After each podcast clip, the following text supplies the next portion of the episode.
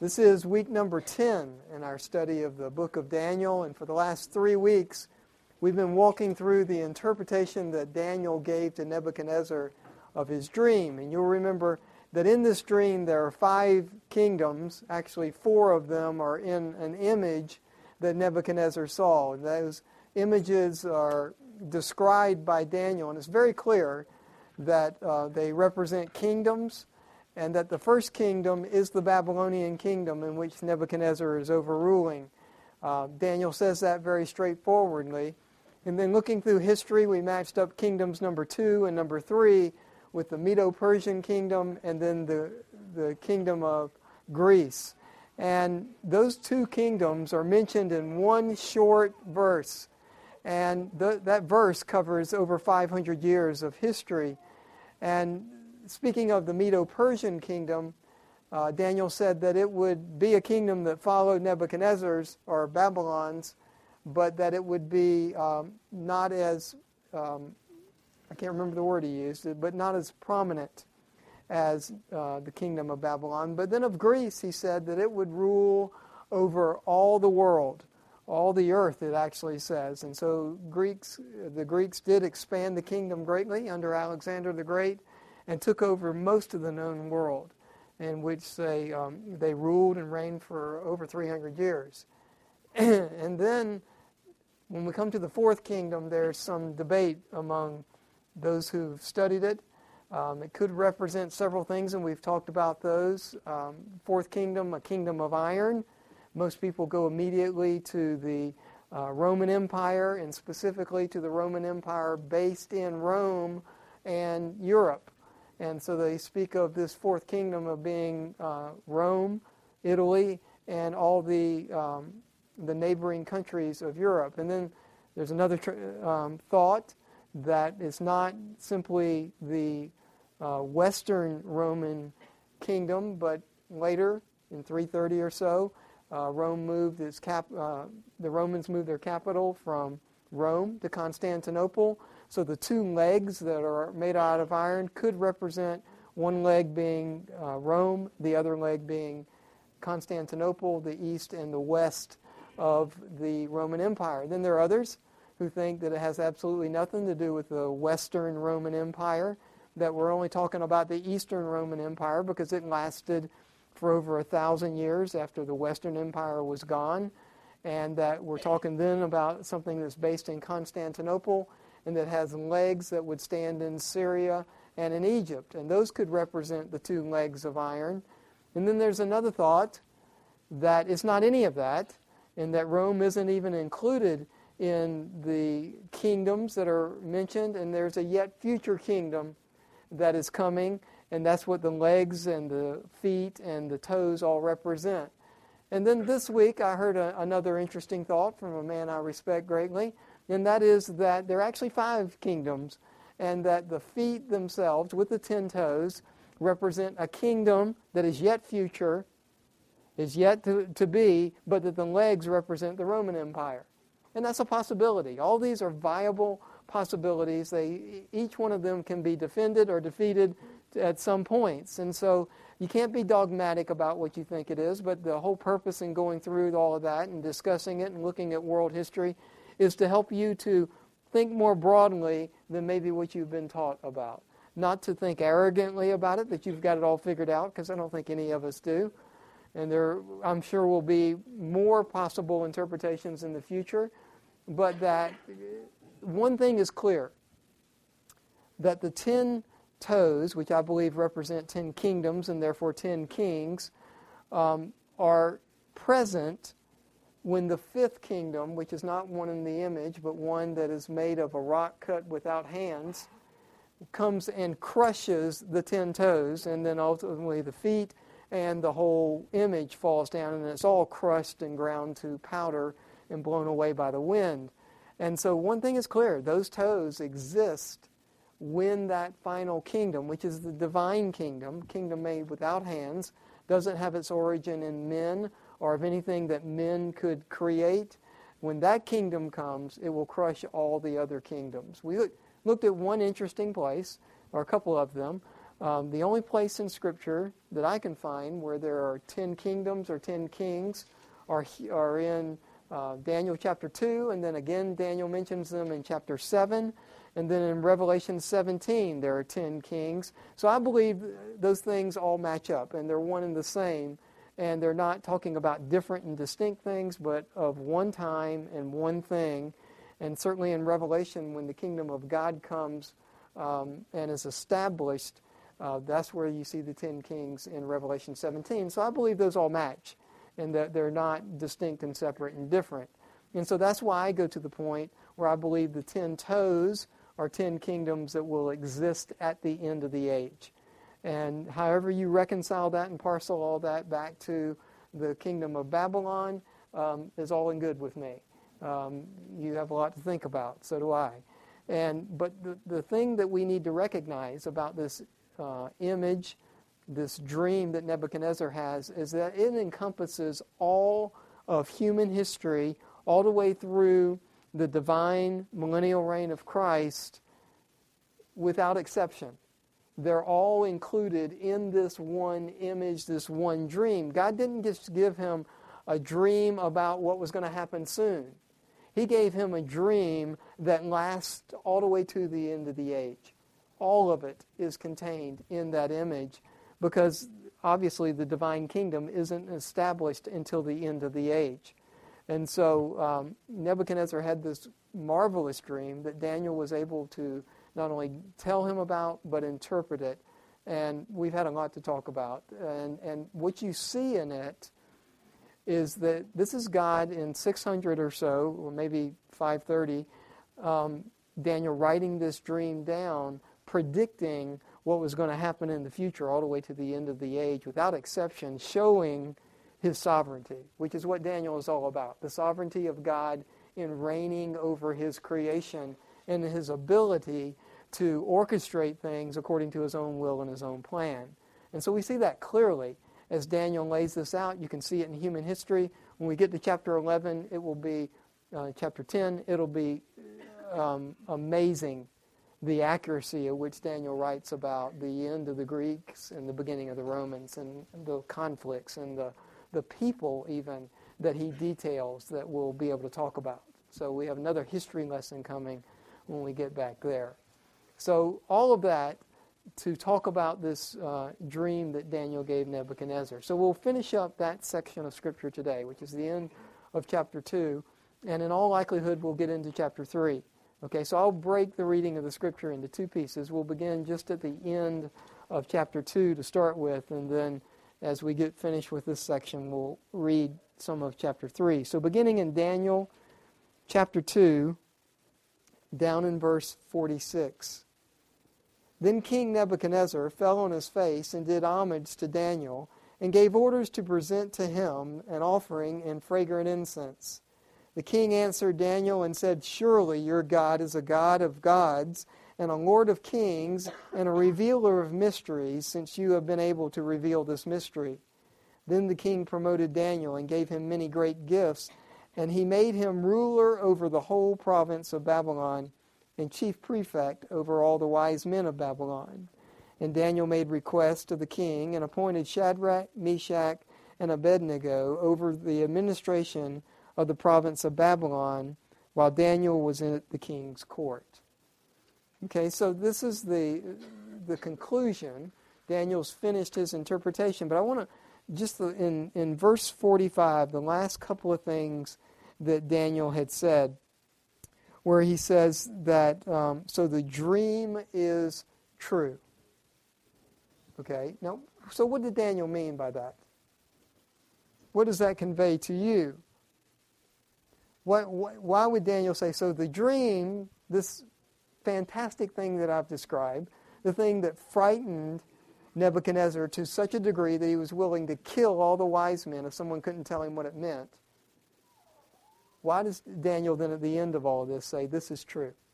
It confirms that the king reacted correctly given that this would in fact happen in the future. Okay, and that it was significant, that he needed to know what it really meant. All right, what else? It's from God. Which means what to us? Well, what do you think about these kingdoms?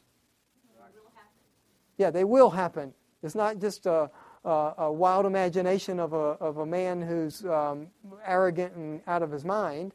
What else? Absolutely.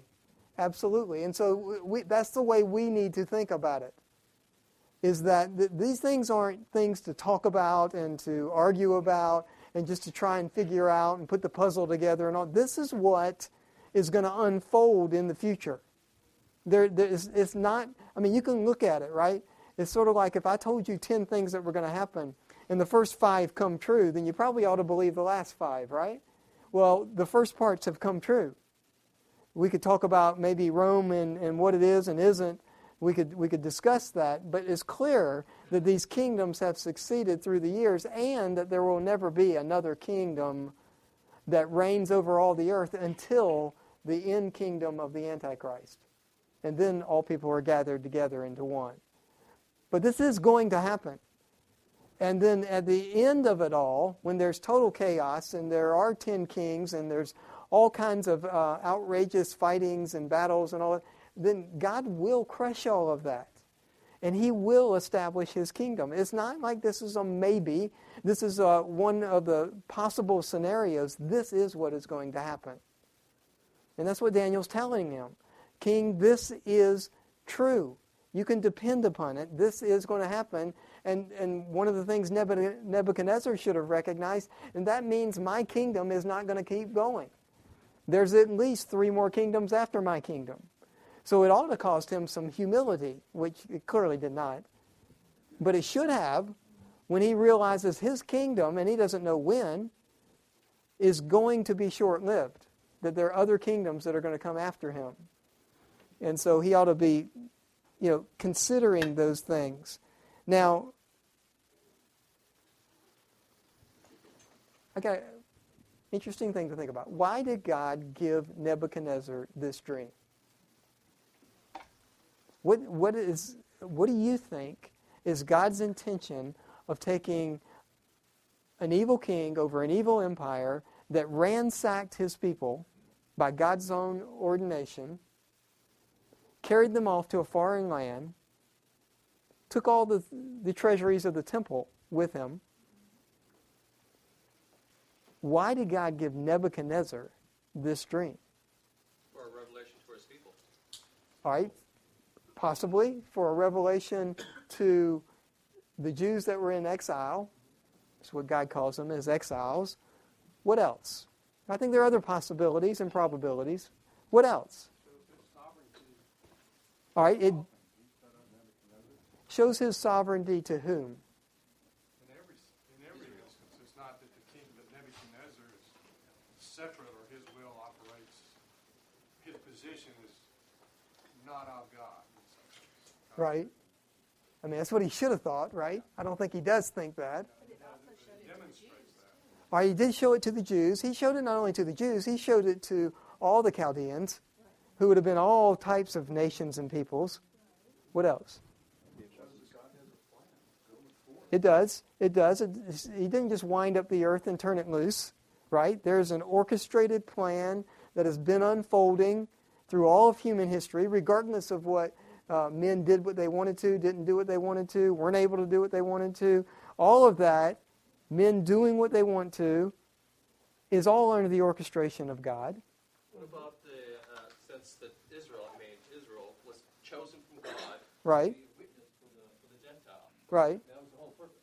Right. Gentile. Didn't do a very good job. No, I mean, it shows here, it says, you're, you when, when King Nezer says, your God, right. where the God of Israel, right He should actually submit to the God of Israel. And he absolutely didn't. He just said, You're God, but I got my own God, in other words. Right. Well, but, but he's the God of gods. So he said some good things. He did. Said some right things. We'll talk about those. What? Daniel the stage to Absolutely. and, and win favor in his position there. Yeah, so it may be that God chose this time and this place simply to be able to elevate Daniel to a place where Daniel could write this down and it would be recorded for our sakes and for all the church and for those who came after Daniel in the Old Testament. So this is God orchestrating again what he wants to in order to have recorded what he des- desires for us to know about. And you, you think about it, how else could he have done this? You have to have someone who is prominent, who's respected, who that when he writes something, it will be kept. That's Daniel. It's not that Daniel wrote a letter to somebody and then they kept it and hid it. This is just Daniel writing and adding to the scrolls that already existed. Go ahead, Anna. Uh, one of the things about geography strikes me. Mm-hmm. The uh, Babylon, uh, where it's located between the Tigris and Euphrates River. Right. Starts in Genesis, Eden. Right. Talks about those rivers. Right. Alexander the Great was actually murdered by strychnine poisoning right in Babylon. Yeah. The four kingdoms have been split off and centered again in Babylon. Mhm. And now we're seeing the rise of ISIS and all kinds of other focus still in that same part of the world. Sure. It's like a nexus of the trade routes as well. So financially, over the centuries, over the Yeah. millennium, I just have a feeling that this is a, a, It's a not- place of recorded history, a place of Right. geographical and historical significance. It's, it's not it's not coincidental, right? It's not coincidental. And so that that for me plays into my mind thinking about all the kingdoms that we've been going through. And and so I'll, I'll leave that for your decision. Um, so all of these I think are valid reasons why God gave this dream at this time, you know, in, in 600 BC, in order so that it could be recorded and the records could be kept.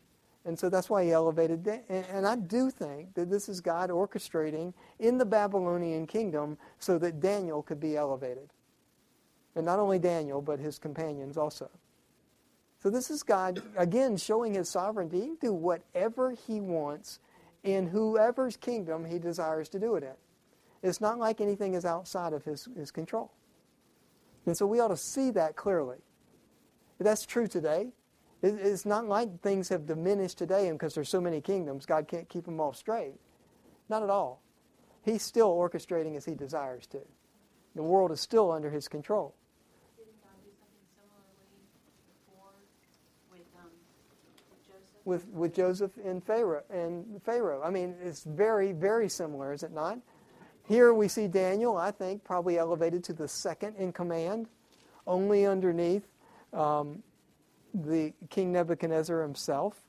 Even as other successive kings come, and they will, not only through Babylon, because there's another seven or eight kings who come before the end of Babylon, but even into the people who take Babylon, Daniel's still prominent. Only God could orchestrate such a thing. So this is Daniel being elevated probably to the, like Joseph, the second in command. So it's very, very similar to what God did with Joseph. Go ahead. Uh, a little bit familiar with that link perhaps between Daniel and his uh, authority over the wise men Sure. and what you have hundreds of years later when they seek out Christ, Right. seek out and appear, you know, a couple of years after his birth. Right. That there's apparently some link between their knowledge about Messiah, Right. which may have come from Daniel and his influence on the wise men. I, absolutely. And you know, when ultimately the Babylonians are taken by the Medo-Persians, Daniel is very, very prominent in that in that land in that kingdom. He's still very significant, and we'll see that later.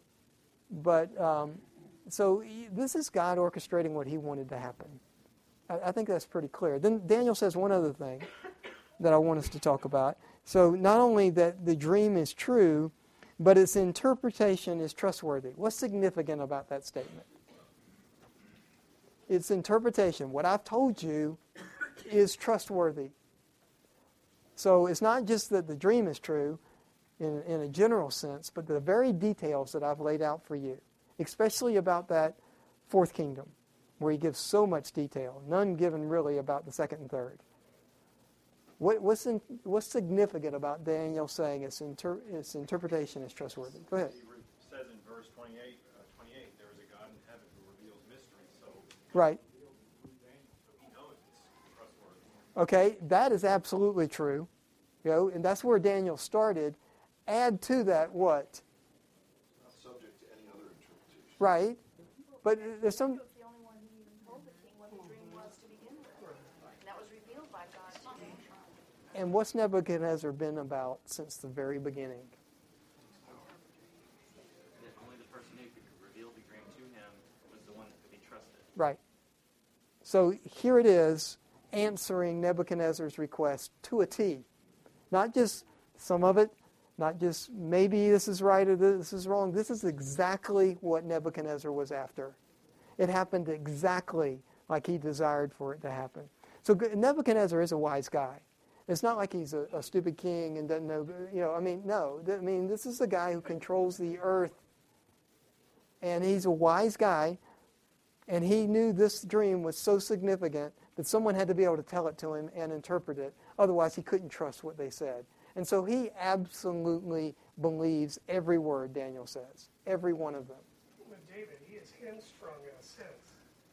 Why is that? Think about Nebuchadnezzar as a brilliant general, and many of the Right. that he did tactically Right. have been used over and over by, by kingdoms and generals later. And that he believed that the world revolved around him. Yeah, yeah, that's clear. So here is an example of him being hamstrung um, in that he's bowing down to somebody else, Daniel, in order to know what the dream is. I mean, it's just so. He, it, he is. But remember that God gave this dream not to Daniel, but to Nebuchadnezzar. This is Nebuchadnezzar's dream. But, but Daniel's the one that somebody else had to reveal it. Absolutely, absolutely. And so he's at the mercy of that. I think that's great. He is. But he doesn't believe that. Well, see that in a second, right? Well, he doesn't think that. It's not the way that he thinks. Now, and you're right. Nebuchadnezzar was a brilliant general. He's the guy who took Palestine. But he wasn't going after Palestine. That was just in the byway. He was after Egypt. And he would have gone into Egypt if his father hadn't died. He was on the march toward ne- uh, to to to overcome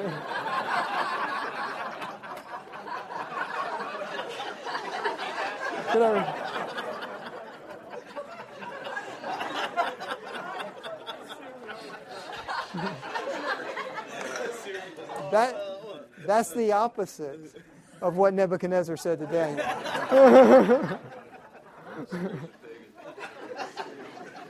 so he would have gone into Egypt, but his father died.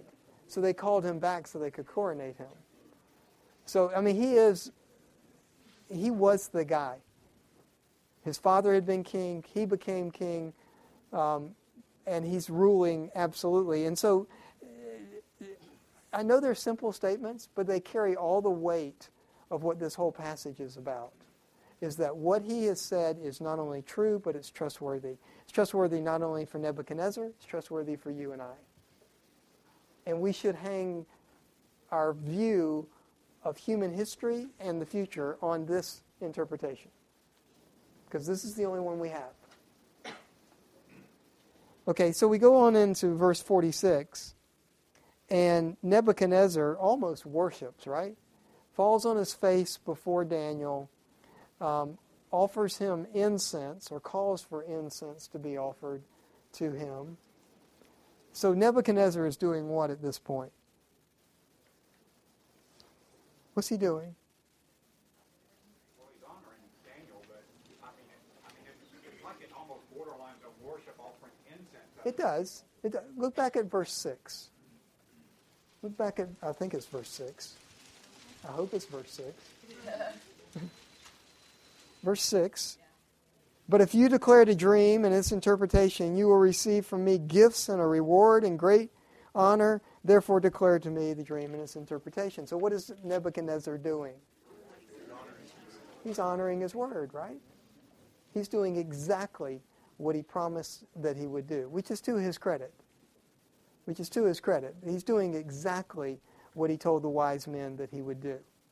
So he's keeping his word here. So that's a good thing.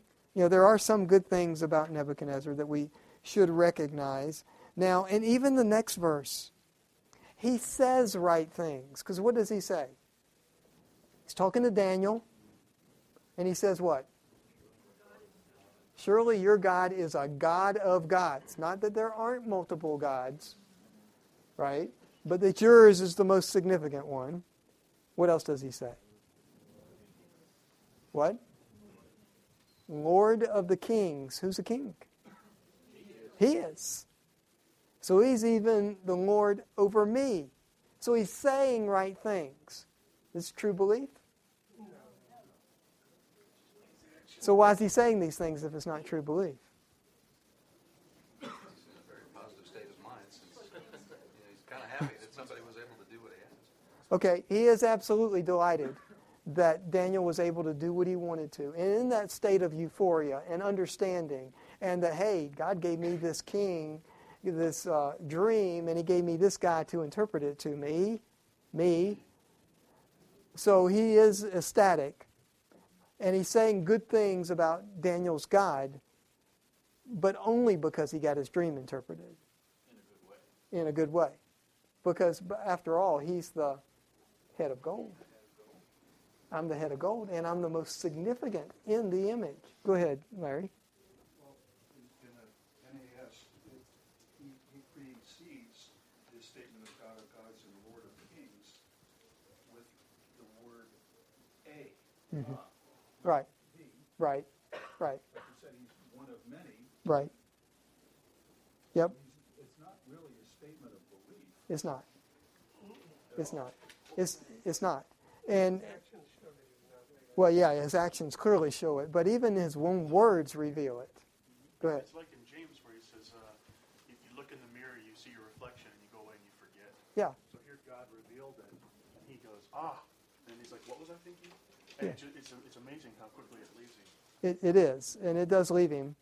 Kind And- Pharaoh with Moses, who, who saw the plagues over and over and over, and each one of them removed, and yet he hardened his heart yet again. Yeah. Pharaoh hardened his heart ten times.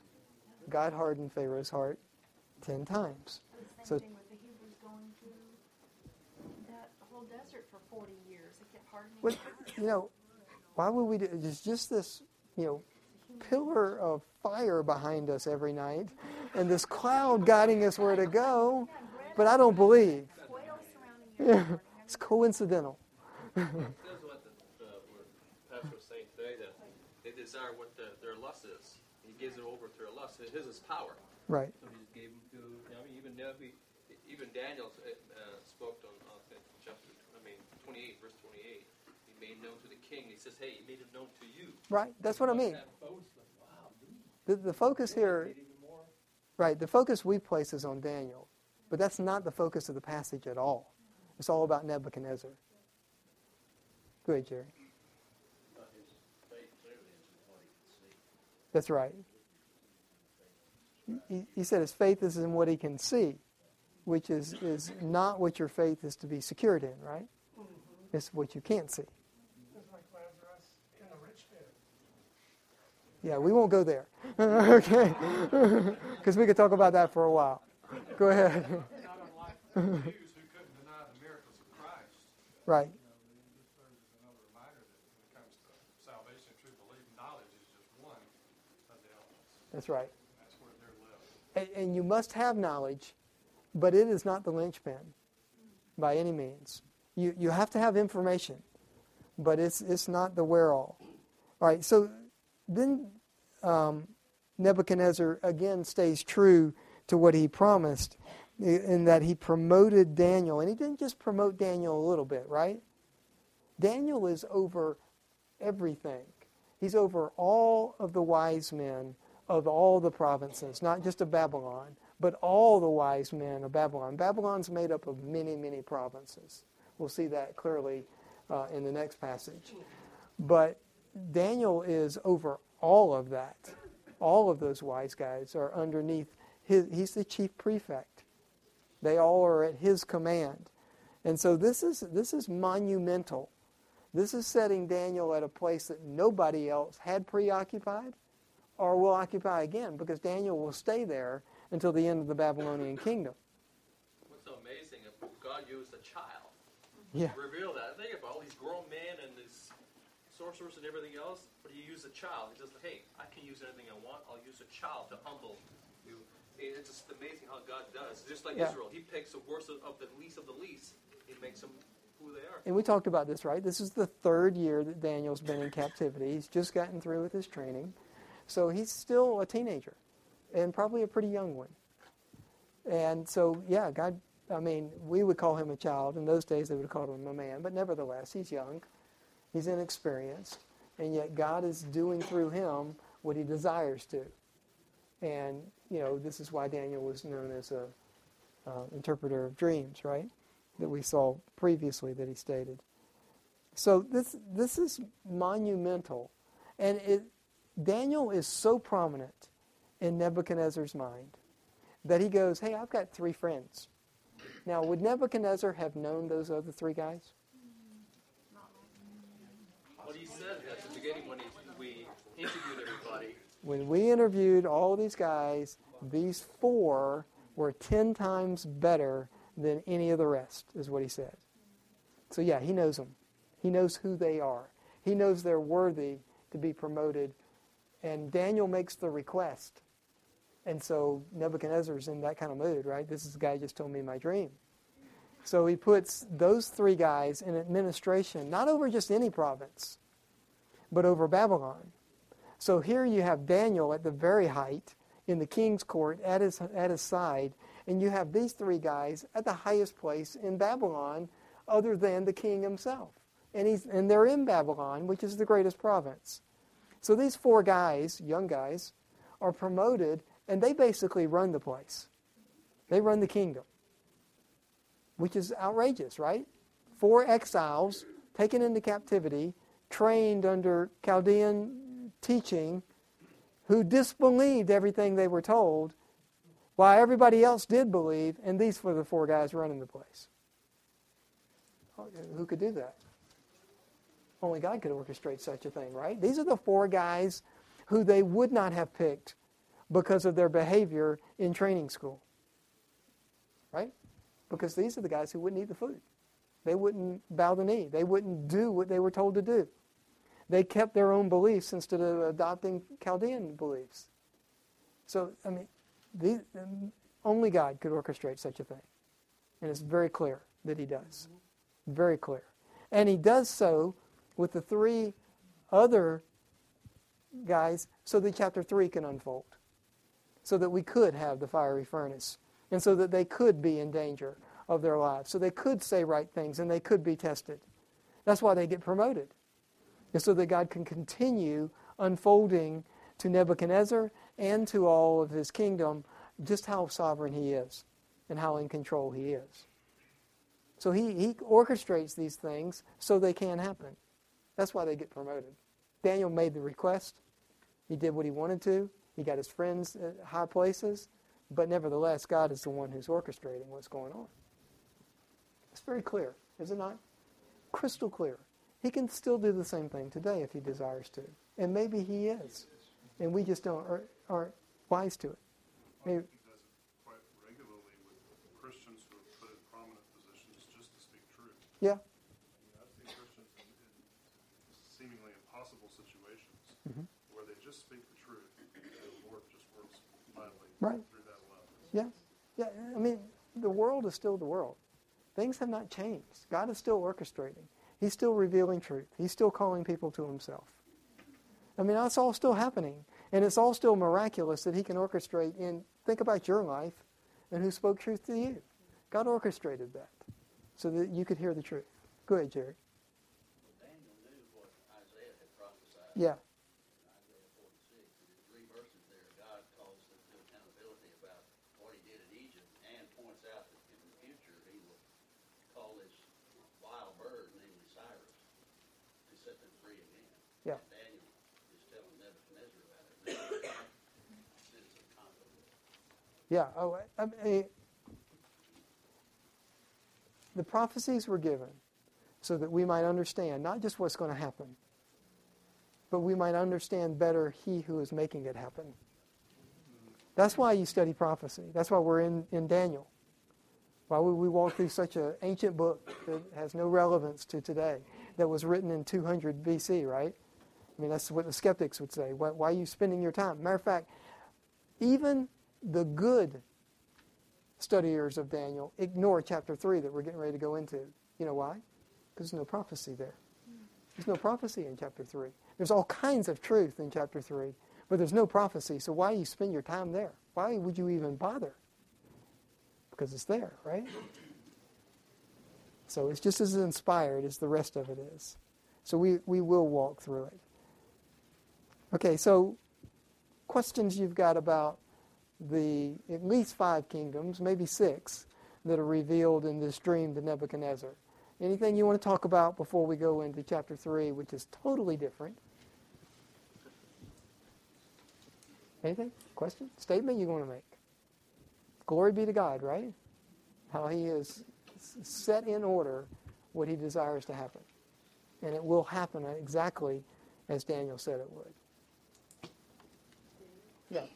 God did the very similar thing with Joseph Yeah. and Pharaoh and Moses the slave Yeah. child. Who was in the in, in Pharaoh's house, right? How could Moses be in Pharaoh's house? How could God orchestrate such a thing? Because he wanted to. He had his own purposes. And, and you, you see it all the way through. I mean, you, you clearly see it in the apostles of the New Testament, how God gave them platforms to, um, to speak the truth. Okay, so let's read some in, in chapter 3. We won't get through all of this, but we'll at least begin it. So, beginning in Daniel chapter 3, verse 1.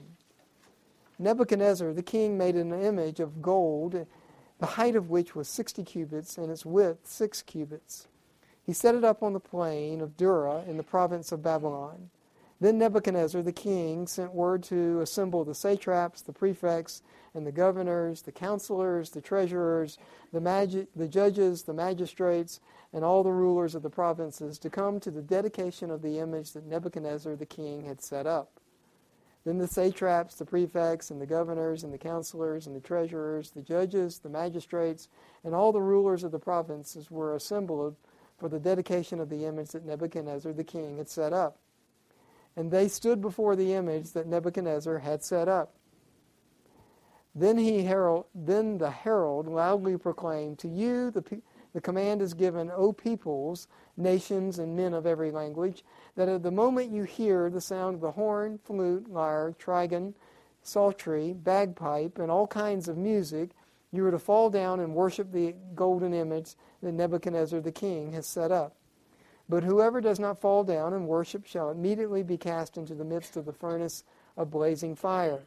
Therefore, at that time, when the peoples heard the sound of the horn, flute, lyre, trigon, psaltery, bagpipe, and all kinds of music, all the peoples, nations, and men of every language fell down and worshiped the golden image that Nebuchadnezzar the king had set up.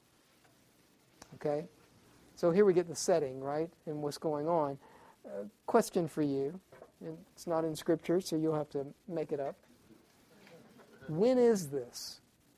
How long after chapter 2 is chapter 3? I mean, is it immediately? Or is it years? Go ahead. Well, it's a good question. That's why I ask you, because I figure you'll have the answers. There's a, there's a guy I'm reading as we go through Daniel. I'm reading several guys, but one of them, a guy named Walvoord, W A L V O O R D, um, has a pretty good um, handle on what's going on in Daniel. And he says that in 595, there was a coup attempt in Nebuchadnezzar's kingdom. And they tried to overthrow him. So that would have been in his 10th year. And, and that what this is a result of, this is a good possibility, is that Nebuchadnezzar was building this image so that people would come and announce their loyalty to him as opposed to trying to overthrow him. And that's why he brings all of the provinces together. Because they just tried to overthrow him and he put it down. And so that's a reasonable thought. If that's true, then how long after chapter 2 is chapter 3? Seven years. Could be seven years later. Now, how long did Nebuchadnezzar rule? No, 42. 42 years. Okay? There, like I said, there are other kings in Babylon after Nebuchadnezzar. Several. I mean, in, in rapid succession, because Babylon only lasts um, a little under 70 years, and Nebuchadnezzar's there for 40, 42 of them. Okay, so he's clearly the most prominent one, but he's not the only one. And so this maybe is a, a quarter of the way through Nebuchadnezzar's reign when they tried to overthrow him and he put it down so nobody tried again. And so that's reasonable. May not be, we don't know. We know this. His, his last seven years of his reign are as what? As a cow, or uh, a man with uh, uh, fingernails like eagle's claws. Yeah, for seven years. He, he's out munching grass. So we know it's not that time, right? So it's somewhere between there and his third year, somewhere in that time frame. But I think Walvoord has a reasonable explanation of why did this happen. Now, how big is this image that Nebuchadnezzar is going to build? 90 feet right, 90 feet, but in the scripture it says what? 60 cubits, and how wide is it? Six. What's with all the sixes? That's three sixes. No, no, no, no. We use base 10, right? We use base 10. We all understand that? 10, 100, you know, 1, right? They use base 60 as their base. The, the, I mean, you can go back and, I can't, but somebody can, go back and read the ancient tablets, right? And it's clear that their math was based on a base of 60. So maybe that's what Nebuchadnezzar's doing here. This is why it's 60 cubits and 6 cubits. He's using what's common in their society. This is what they this is the way they would have counted. Very different from what we do. Um, I don't know. Any of you ever tried to use a different base than 10? Yeah, yeah. Like hexadecimal, which is 16, which would drive you binary, which is 2, which would drive you crazy, right? Hexadecimal is the one that really gets me because then you don't have just numbers, right? You got letters.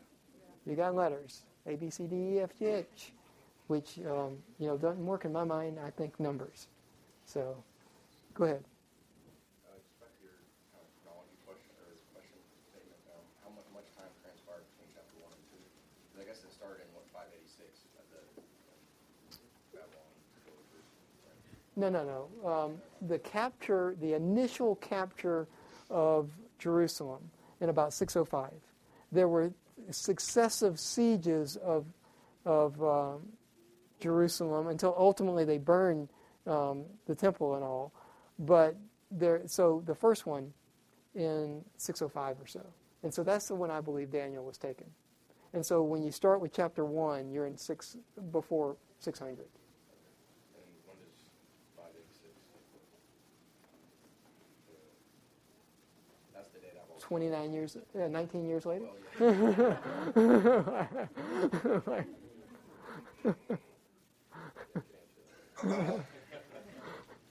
Ultimately, you know, they, they slaughter uh, the people who still left in Jerusalem. Because, remember this, after Daniel was taken captive, Jerusalem still had a king who was Jewish. And so there's still skirmishes going on, and some homage, but some also dishonor. And so they keep coming because until ultimately they set up their own guys, and even those guys rebel against them, so they come and squash their own guys. So this happened successively over about 15 years, where, and, and ultimately decimated Jerusalem. So, I mean, we start out in 605. Here we could be in 595 or so. Somewhere, somewhere in that range. Okay, not that it's significant, right? But even there had to be a motivation for Nebuchadnezzar to do this. Now he makes this image of what? Gold. Now this is probably not a solid gold image, right? That'd be a lot of gold. And something 90 feet tall and 6 feet wide, I mean, that's a lot. And you can go, and there will be, uh, go into ancient ruins of Babylon, and you'll see a monument to Zeus and to some of the other gods that are similar. Not as big as this one, but very, very similar. You know, 60 feet tall or something like that. So this is, would not be uncommon to set up this kind of image, probably overlaid with gold. Now, why gold? Yeah, it could be because he was the gold head, right? So he's this is matching up maybe to what Dan, Daniel uh, interpreted for him.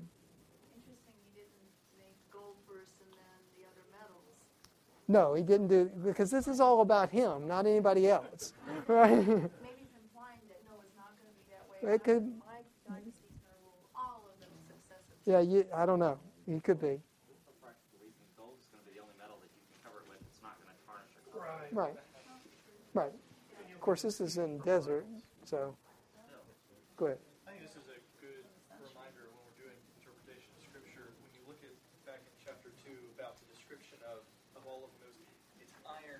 Iron is a description of the kingdom, for Mhm. In other words, gold may very well have been a description of, in terms of metals, it was, it was a rich place. It was more, so it's not necessarily that Nebuchadnezzar here saying, ah, it was a gold statue, so I'm making gold. Right. description of the prominence, the richness, the wealth of the kingdom itself. Right. So just being careful about where we find the origin or source of meaning. Right. Thank you. Okay, so we have this big, big uh, image, and when you talk about image, most typically, we talked about this a little bit before, it's a human form. This is probably a statue. And maybe not a statue all the way up, because that'd look kind of weird, right? 60 feet tall and only 6 feet wide. So maybe it's a big base with a statue on top uh, that looks like Nebuchadnezzar. Don't know. But anyway, just that's you, now see this huge, huge statue. So, um, and then Nebuchadnezzar calls all the people, all the rulers, right? Really?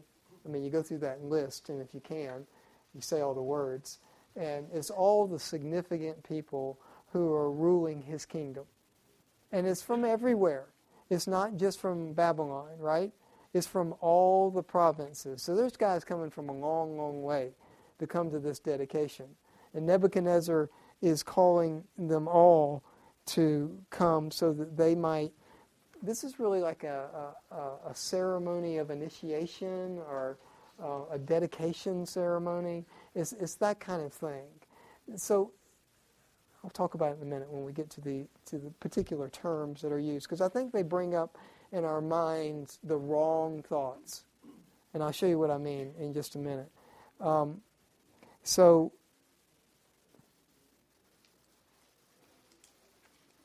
Right, so everybody comes, right, in verse 3. This is a narrative passage, so you, you move through it pretty fast. Um, everybody comes, and then they, they all stand together. Then the herald tells them what they're supposed to do. So this is like the proclamation. You know, got all these people, right? Came from all over the place. All the rulers, all the significant people. If you're going to raid and invade them or drop a bomb on them, this is time to do it, right? Because you would have gotten them all. So they're all there, and and so the herald tells them what to do, and he says that at the moment you hear all this music, I assume it was melodious. You are to fall down and worship the golden image that Nebuchadnezzar the king has set up. Now, what does that sound like? You're to, when you hear all the music, you're to fall down and worship the image which Nebuchadnezzar has set up. What go? What are you thinking? Well, yeah. what does this sound like? It sounds like idolatry, right? The problem is in the term what? Worship, right? That sounds like they're worshiping. Now, somebody else got a different translation, says something different, because I don't think so. I think they all say worship. Right? Just so you understand what is being said here, this is the same word back in verse 46. When King Nebuchadnezzar fell down and did what? Homage to Daniel. Was he worshiping Daniel? I don't think so. He was honoring, respecting, acknowledging, all of those things, yes. Same word that all the translators, for some reason, want to put in your mind this, this concept of idol worship. Okay? I don't think that's what this is. What, if it's not that, if it's not idol worship, so because Nebuchadnezzar never says this is a god, you're to worship it. He doesn't say that. What is this? What's going on here? Yeah, exactly. This represents Nebuchadnezzar, so he's calling them to allegiance. This is like you and I pledging to the flag. Okay? You know, right? When you stand up and hold your hand over your heart and say the Pledge of Allegiance to the flag. That's what this is. This is a Pledge of Allegiance to Nebuchadnezzar. This is what he's calling them to do. Go ahead. Okay, so later in chapter three, when um, Shadrach, Meshach, and Abednego are saved out of the fiery furnace, Right. Nebuchadnezzar speaks and says, "Who sent his angel, delivered his servants who trusted in him, and frustrated the king's words. You know their bodies, they should not serve or worship any god Right. except their own God." Yeah, and this is all the same language. They mean, he means that God is that image that they wouldn't worship. I, I don't think so. I think he just, and, and again, the term worship is what drives us to the wrong direction, right? This word can be interpreted multiple ways, and, and it doesn't mean what we think of when you say, I worship something. That is not what this word means. This is more of um, you recognize, you acknowledge, you give allegiance to, than it is that I worship this. Go ahead, David. Well, given these uh, three guys have already gone through all the training, and the magic and the philosophy and the religion. Yeah. Okay, so they were acknowledging that then. This has to be different. I mean, this is something different where they felt we can't do this. This is Nebuchadnezzar calling people to allegiance to him. Him. Not to the nation, not to the teachings, not to the gods, to him. Yeah, yeah, it's stronger than just allegiance, but it's not like I want you to worship me as a god. I don't think it's like the like the um, uh, like the emperors would do in the Roman kingdom when they said, "I am God, you're to worship me." It's not like that. uses the word worship in Mhm. NIV. What word is that from the original? I'll look to my scholarly friend and ask him. He probably d- he probably don't have that translation with you, do you? Or you probably do. It's on his phone. Same term. So this, this is what. See, I don't know why the translators do this, and they all do it, because it gives us the wrong idea of what's being called for here. If they would have said "do homage," we wouldn't have thought the same thing, right? And it's that same term that, for some reason, back in verse 46, that's what they used. So th- th- be careful of the translators, okay? They're all well intentioned, but they're not accurate all the time. None of them are. So you have to think and look at what words mean and, and, and come to understanding. Because I don't think Daniel, uh, I mean, Nebuchadnezzar set this up to be idol worship. I think he set it up to be allegiance to him. And if Walvoord is right, it came just after a coup. So he's saying, no, you pledge allegiance to me. And if you don't, into the fiery furnace with you. This would be akin to like a loyalty when a king, Yeah. when a king would capture or conquer Absolutely. and say, you now pledge a loyalty oath to me. If not, you die. That's exactly right. That's, that's what this is. This is, this is not idol worship. Nebuchadnezzar is not establishing another god for the, for the uh, Chaldeans. They had enough. They didn't need another one. All right, hold on a second. Go ahead, Chris. So what is the issue then that, that, that Shadrach, Meshach, and Abednego would not bow?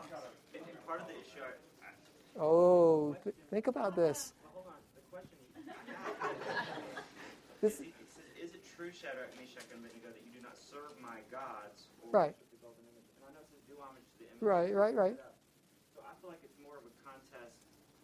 I, guess wait, when you say do homage, like we would say pledge allegiance, okay, we obviously, most of us do that with in good conscience. So Sure, I don't think sure. no. I think there's something more in between worshiping this statue and just saying the Pledge of Allegiance to Nebuchadnezzar. It's something more saying, I'm yours, Nebuchadnezzar. Yeah, yeah, I, I do think it contains that, but it's not worship. It's, it's not what we think of as worship. Right now, now, think about this. Think about this. Who are these three guys? Rulers over Babylon, where Nebuchadnezzar is based. These are the highest guys in the land, other than him and Daniel. These are the guys who would, without hesitation, supposedly give him allegiance, right? With no question. Because they're, they're the top guys right there. So, so recognize who we're talking about. This is why I said what I did at the end of chapter three, two, right? These are very significant guys. Go ahead, Charles. Go ahead, Charles.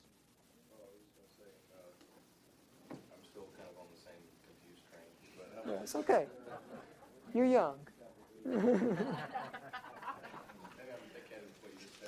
Nebuchadnezzar answered and said, Blessed be the God of Shadrach, Meshach, and has sent his angel and delivered his servants who trusted in him and set aside the king's command and yielded up their bodies rather than serve and worship uh, any, any God except their own God. Yeah, it's the, it's the same concept that we're talking about here. Is that they're not going to give allegiance to anybody, commitment to anybody above the one true God. That's what he's basically saying. That's that's what he's basically saying is that no, you're not going to say you're anybody's other than God's.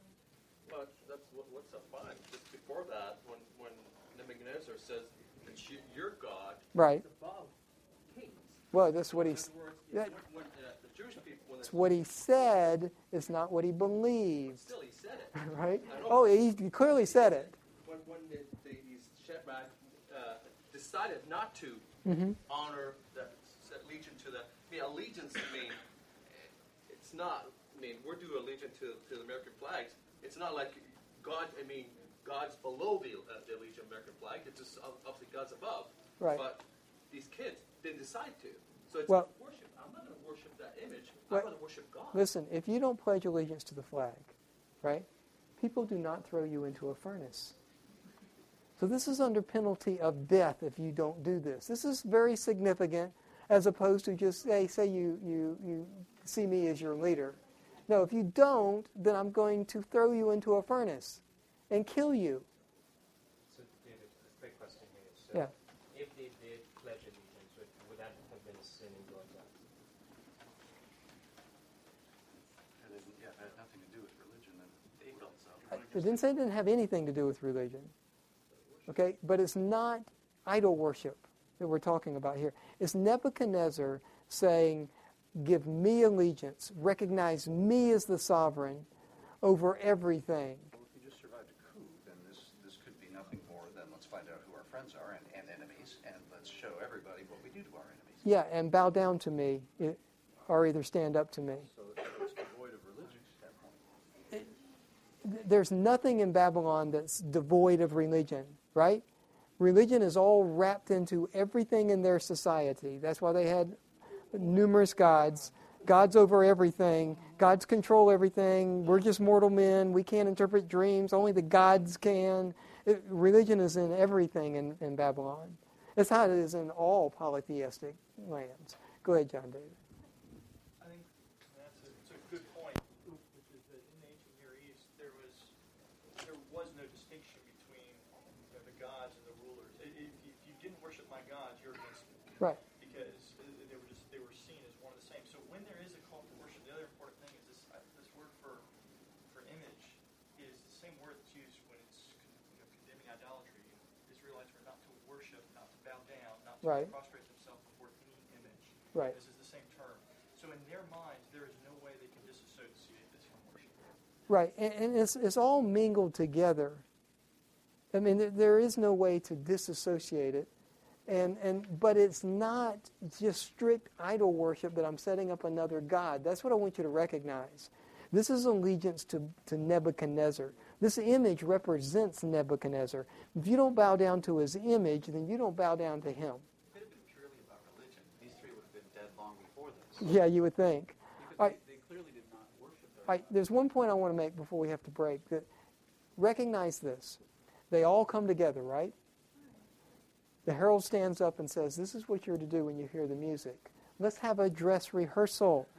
Let's play the music, and let me see all of you bow down." They play the music. Everybody bows down except for three guys.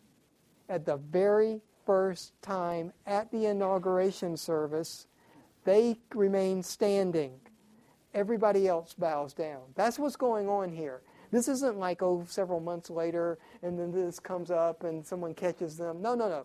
This is at the inauguration, at the dress rehearsal, the very first time, everybody bow down. These three guys remain erect. That's when this happens. It's not so this is denial of Nebuchadnezzar's herald from the get-go of the three highest guys in the land other than Daniel and the king. This is this is if this If there was a coup, this is it. Okay? Because these guys are not doing what the king commanded under penalty of death. That's when this happens. This is not later. This is from the very get go. This is the first time it's called for. They remain standing. Go ahead. Will you permit me to beat a horse to death? Sure. Or continue? Continue beating the horse. Uh, we know that uh, in 605, Jerusalem collapsed because of idol worship. Part part of it, yeah. But Right. over hundreds of years. Went and sacrifice of children and And all then kinds of we things. come into uh, Babylon, the time of the Gentiles, and we have a beast that represents successive uh, kingdoms, starting with Babylon, then Persia, then Greece, then perhaps Rome, perhaps not, and then some other final image. For worship and continued of idol worship, they make an image in Babylon, whether it be worshipped or not, I don't, whether it's an idol or not, I Sure, don't know. sure, okay. But that's one instance of it, in that one kingdom in Babylon. Then you get into Persia, and we have the issue of Daniel going into the lion's den because he refused to Mhm. worship and or idol, whatever. Right. And then we have yet a third kingdom, Greece, where Eptic- uh, Epiphanes, of Epiphanes, whatever his name is, Mhm. 187 uh, BC, Antiochus. had an idol put in the temple, and whoever refused to worship that was killed. Sure. And then we have in, whether it be Rome or, which I don't think it is personally Rome, uh, we have an issue of uh, idol worship, which they really don't mention. Perhaps the Kabbalah in Mecca? And then we have the ten toes, where the Antichrist comes in and lops off your head if you don't worship that idol. Right. So, I'm not too sure it's not an idol that we're not worshiping. Because of the continuous, I mean, I, yeah, I want to argue with you about that. I may disagree with you, but I won't argue with you. Right. Absolutely, absolutely. I, yeah, I, I very rarely, very rarely am, am dogmatic. Now, some things I will be, but on these kind of stuff, no. no. That's why we talk about it, right? So, go ahead, David. Would you agree then? That. That no matter what Nebuchadnezzar had in mind, these three guys looked at this as idol worship. They looked at this as giving allegiance above their true God. If that's idol worship, see, this is this is about Nebuchadnezzar, a man, not about the image that he set up. That this is about Nebuchadnezzar, and so Nebuchadnezzar would not be considered an idol, right? I mean, so this is about him, not about the image he set up. He hasn't declared And- himself to be God. He has not declared himself to be God. He just wants everybody to submit to him. Go, go back to the garden. You have, you have Satan. Well, let's not go back to the garden today. Symbolism to, to idol worship. He wanted, he wanted Adam to submit to his authority, and here you have something that is very similar parallel. I don't think yeah, yeah, yeah. And he didn't say to worship me. All right, here you go. The oldest guy in the class, I think, is going to have the last word. I think you are. I think I think you are. Could it possibly be Could it be? that this whole deal is the same principle that Christ was teaching the disciples when he said, if you love your mother or your father more than you love me, Yeah. you're not worthy to be my disciple. Yeah. Not about worship, It's not about worship. love. Right. Yeah, I, that's what I think. I mean, and we could talk about it for a long time, obviously, and we have. So we'll come back here next week because what I want to talk about is what these guys, the three of them, what are they doing when they don't bow down, and then we'll see their amazing faith through the, through the fire. So, but recognize the scene here. Everybody who is significant in the kingdom is there, and these three guys deny Nebuchadnezzar. That's why he's so mad. Thanks for your time.